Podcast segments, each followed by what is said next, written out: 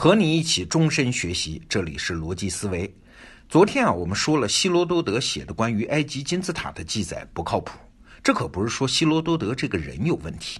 历史转述嘛，本来就是一件很困难的事儿。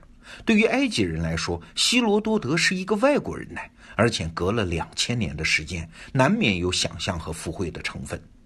这让我想起另外一件事儿。大家知道啊，民国时期的历史学界有一个古史变派。也就是顾颉刚、钱玄同那批学者，他们系统的提出了一个理论，叫历史的层累说。层就是层次的层，累就是累加的累。也就是说，我们今天看到的古代历史，是在转述的过程中，逐渐的一层一层的被累加上去的。越到后来，说的历史就越久远；越到后来，中心人物的故事就越丰富。啊，说白了，在那个时代啊。历史和神话是很像的，是靠一代代人往上穿凿附会的加东西，才形成我们今天看到的模样。所以啊，不太可信啊。所以古史变派又被称之为叫疑古学派，怀疑的疑呀。那最著名的例子呢，就是顾颉刚先生提出来的“大禹是条虫”啊。中国人几千年来都在讲古代圣王尧舜禹的大禹。它是不是真实存在呢？在古史变派看来，这是存疑的啊。当然，在学术上关于这个问题有很多争论，我们先不去管它。那古史变派有一篇很有趣的文章，也是顾颉刚先生写的，那就是孟姜女哭长城这个故事，它是怎么来的呢？孟姜女的故事，中国人都很熟悉了啊。呃，她跟《白蛇传》《梁山伯》《天仙配》并称四大爱情故事。说的是孟姜女的丈夫范喜良被抓去修长城，然后累死了。孟姜女思夫心切，千里迢迢的去找，结果得知了丈夫已死的消息，一悲伤就哭了十天十夜呀，把长城给哭塌了。找到了范喜良的尸体，那安顿好丈夫的尸骨之后呢，孟姜女又跑过去把秦始皇给骂了一通，然后跳海自尽，就这么个故事啊。据说孟姜女跳海的地方就在山海关，到现在那儿还有一座孟姜女的庙，我自己还去参观过。那你看，时间、地点、情节、人物都是有鼻子有眼儿的。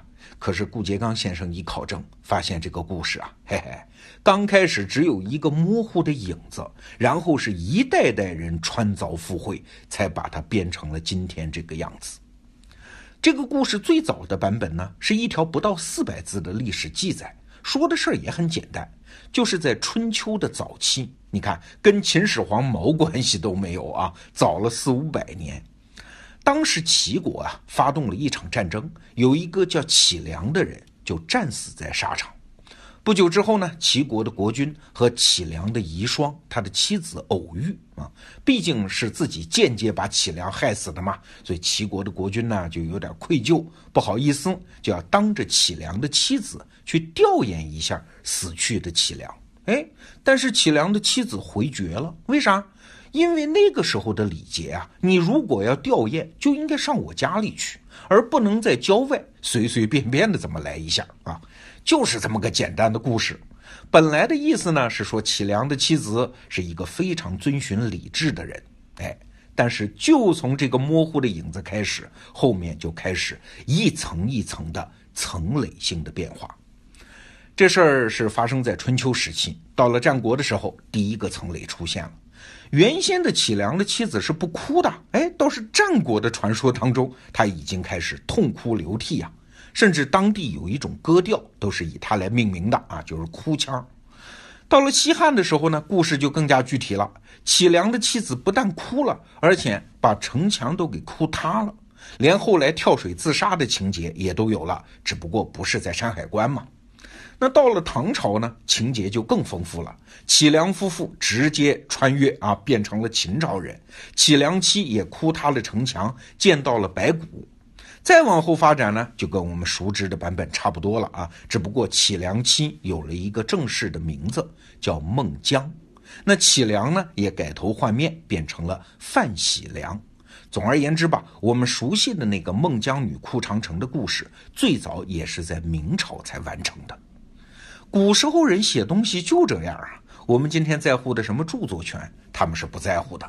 明明是自己写的东西，要假装是古人写的，比如说《黄帝内经》啊，是西汉人写的，也要硬塞给上古的皇帝。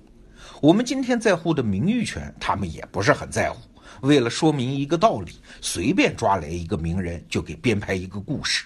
比如说《庄子》里面，他为了批判儒家，就使劲儿的给孔子编故事。有一篇《庄子》当中的文章啊，就写孔子在河边遇到了一个渔夫，然后被这个渔夫各种教育。总而言之吧，就是你们儒家那一套不行啊。那孔子被教育完之后呢，不仅把这个渔夫佩服的五体投地，还回过头去教训自己的徒弟子贡啊。你想，这哪里是真正的孔子嘛？在《三国志》里面还有一个段子也很有意思啊。话说啊，曹丕就是曹操的儿子，霸占了袁绍的儿媳妇儿。哎，那曹操身边有一个人，也算是谋士吧，叫孔融。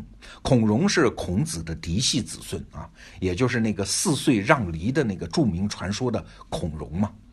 这个人呢就看不下去了，于是他跑去告诉曹操：“哎呀，说你儿子霸占袁绍的儿媳妇这事儿啊，没什么了不起。当年周武王推翻纣王之后，也是把纣王的媳妇儿，就是那个妲己呀，赐给了自己的弟弟周公啊。”孔融的本意呢是讽刺一下这事儿，结果曹操还信以为真，还真跑去查典故啊，找了半天没找到，就又跑回来问孔融说：“你说的这个事儿典出何处啊？”哎，孔融是哈哈大笑说：“以今夺之，想当然耳。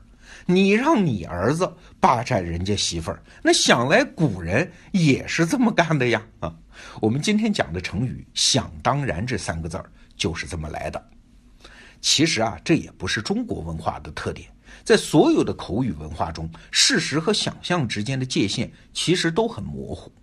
比如说早年间啊，我就看过一本书叫《天葬》，当时作者呢是在藏区的黄河上漂流啊，有一次在一户藏民家里喝茶，主人家就讲起一件刚刚发生的事儿，他说他是亲眼所见啊，一个黄河考察队的船刚刚在鄂陵湖上沉没。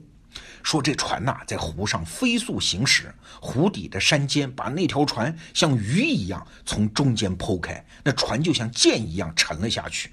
讲的充满了细节，是绘声绘色呀。